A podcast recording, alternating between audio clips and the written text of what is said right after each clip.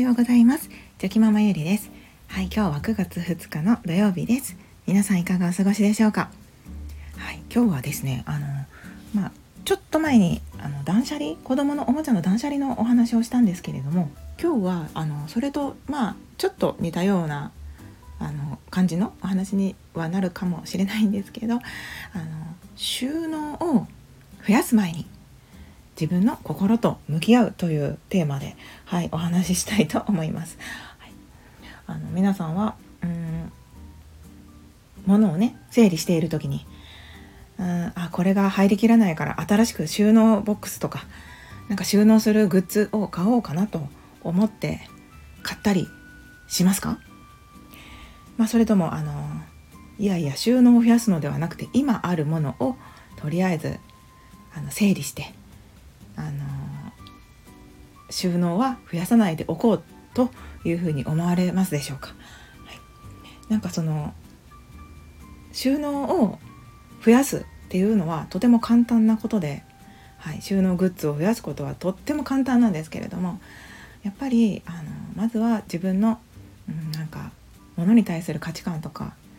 うん、考えを自分のまあ、自己自己理解ですねを深めることが、まあ、時間はかかってもそっちの方が、まあ、大事だよねと思ったというそんなお話になります。はい、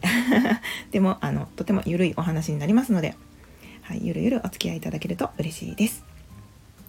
はい、あの先日ですね私はあの服を買ってですね購入しました新しい服です。はい、でそのウォークインクローゼットがありますのでそこを見た時にあのもう今の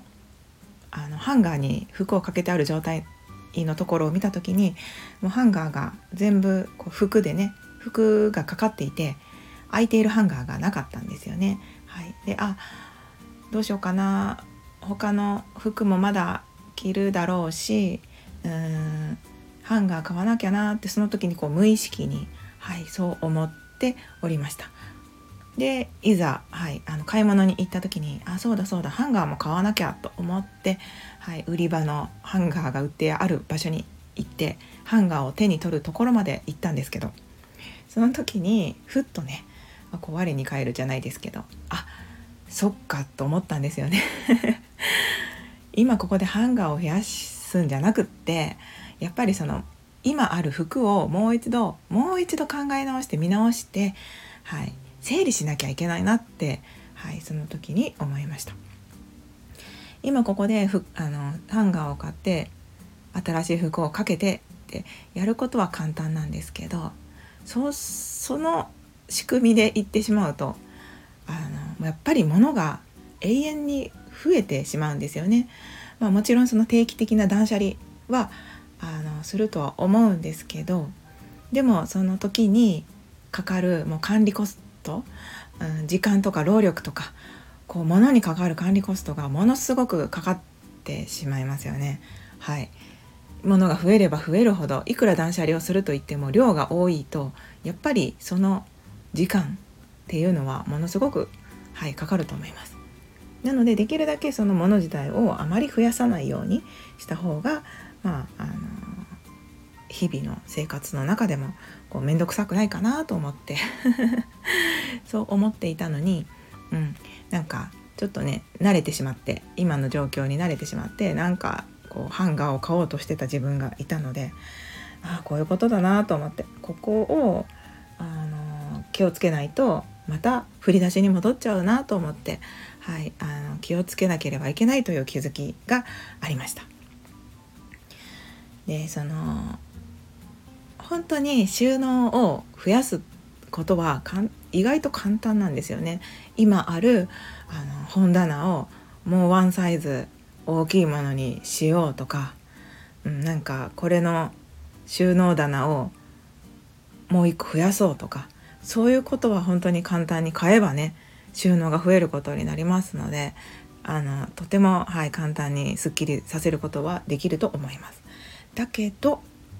そうなる前にその考え方になる前に、うん、やっぱりその本当にそのものは必要なのかとかでそのものを買うんだったら代わりにあのお別れするものはないのかなとかうん、でそもそもなぜ私はこれを欲しいと思っているのかとかなんかその自分の、うん、なんかそのものを得ることで満たされる欲求があるとするならばその欲求に気づいてですね本当にそのものが必要なのかっていうところまで、まあ、掘り下げてあげたりとか、はい、そういうことがやっぱり必要だなっていうことを、はい、改めて感じました。うん、なんかまあ、そのものに対してはですね本当にいろんな価値観があると思います。はい、あと物を捨てる時っていうのも人の価値観が出てきますのでやっぱりそこの、まあ、自分の、うん、考えとか価値観をあの知っておくっていうことはとても大事なことだと思いますしなんかそのもの例えばさ今言っているものが欲しいという欲求の奥には自分の本当のなんかその叶えたい何かが隠れている思いが隠れていると思いますのでなんかそこがあの本当にそれは物を買うことで解決できるのかとかそういうところまで見てあげないとあの物が欲しくなる欲求っていうのはいつまでたっても、はい、消えることはないですしであとその物が欲しいとかおと欲しいと思うことは全然悪いことではないと思います。はい、ただそのうんまあ、今私が言ってるのは、まあ、物が増えすぎるとあのやっぱり管理するコストがとても大変になってきますのでそういったことがあの苦だと感じる方面倒くさいなと感じる方はあの今一度、はい、収納を増やす前に、はい、今あるものをあのしっかりと本当にいるのかいらないのかとかを整理してですね、はい、そして買う時にも本当にこれは今必要なものなのかとかこれを買うことで何が得られるのかとか、はい、そういったところまで考えられたらやっぱりいいのかなと、はい、改めて自分自身にもそう思いました。はい、ねなんかやっぱり一回そのあの以前私はその衣替えをするのがとても面倒くさくてですね年に2回とはいえどその作業が本当に嫌だったんですよね。それでまあ衣替えをなくすにはどうしたらいいのかなと思った時にあのウォークインクローゼットに収まるだけの服の量をあの服の量にする整えることで、まあ、一応オールシーズンの服がはいあのかけられる状態にしておいて、まあ、それでもちょっとねあのハンガーにかかりきらない部分は、まあ、収納ボックスにはしまうんですけどあの以前はねもうそのそこのさっと取り出せる収納ボックスに入りきらないものをさらにその何て言うか上の棚にしまい込んでいたんですよね。大きなボックスを用意して。でそれを入れ替える作業っていうのがとても面倒くさかったので。はい。なのでとにかくそれが収まりきるように衣替えをしなくてもいいような量っていうんですかね、はい、にあの整えたらすごくその衣替えがしなくなって、はい、快適になりましたので。まあ、それで一回整えてから、まあ、しばらく経っていたので、はい。まあ、自分の中でそういったあのものに対する服に対するですね、うん、感覚がちょっとね忘れていたというかやっぱりその入れ替えるものを買う時は入れ替えるものはないかという視点がちょっと忘れてたなと思ってはい思い出しておりました。なので、うん、やっぱりこれからもあの何か新しいものを購入した時っていうのは代わりに何かをさよならするっていう風にやっていけば、まあ、今今以上物が増えることはないと思いますのでやそうすると結果的には自分のそのああれしなきゃなこれしなきゃなとかあれのメンテナンスしなきゃなとかそういったあのものを管理するコストも必然的に減っていくことになりますので、はい、なんかそういう自分の中の仕組みをもう一度見直してやっていこうと思いました。はい、ということで今日はあの物の収納を増やす前に一旦心自分の心と向き合うというテーマで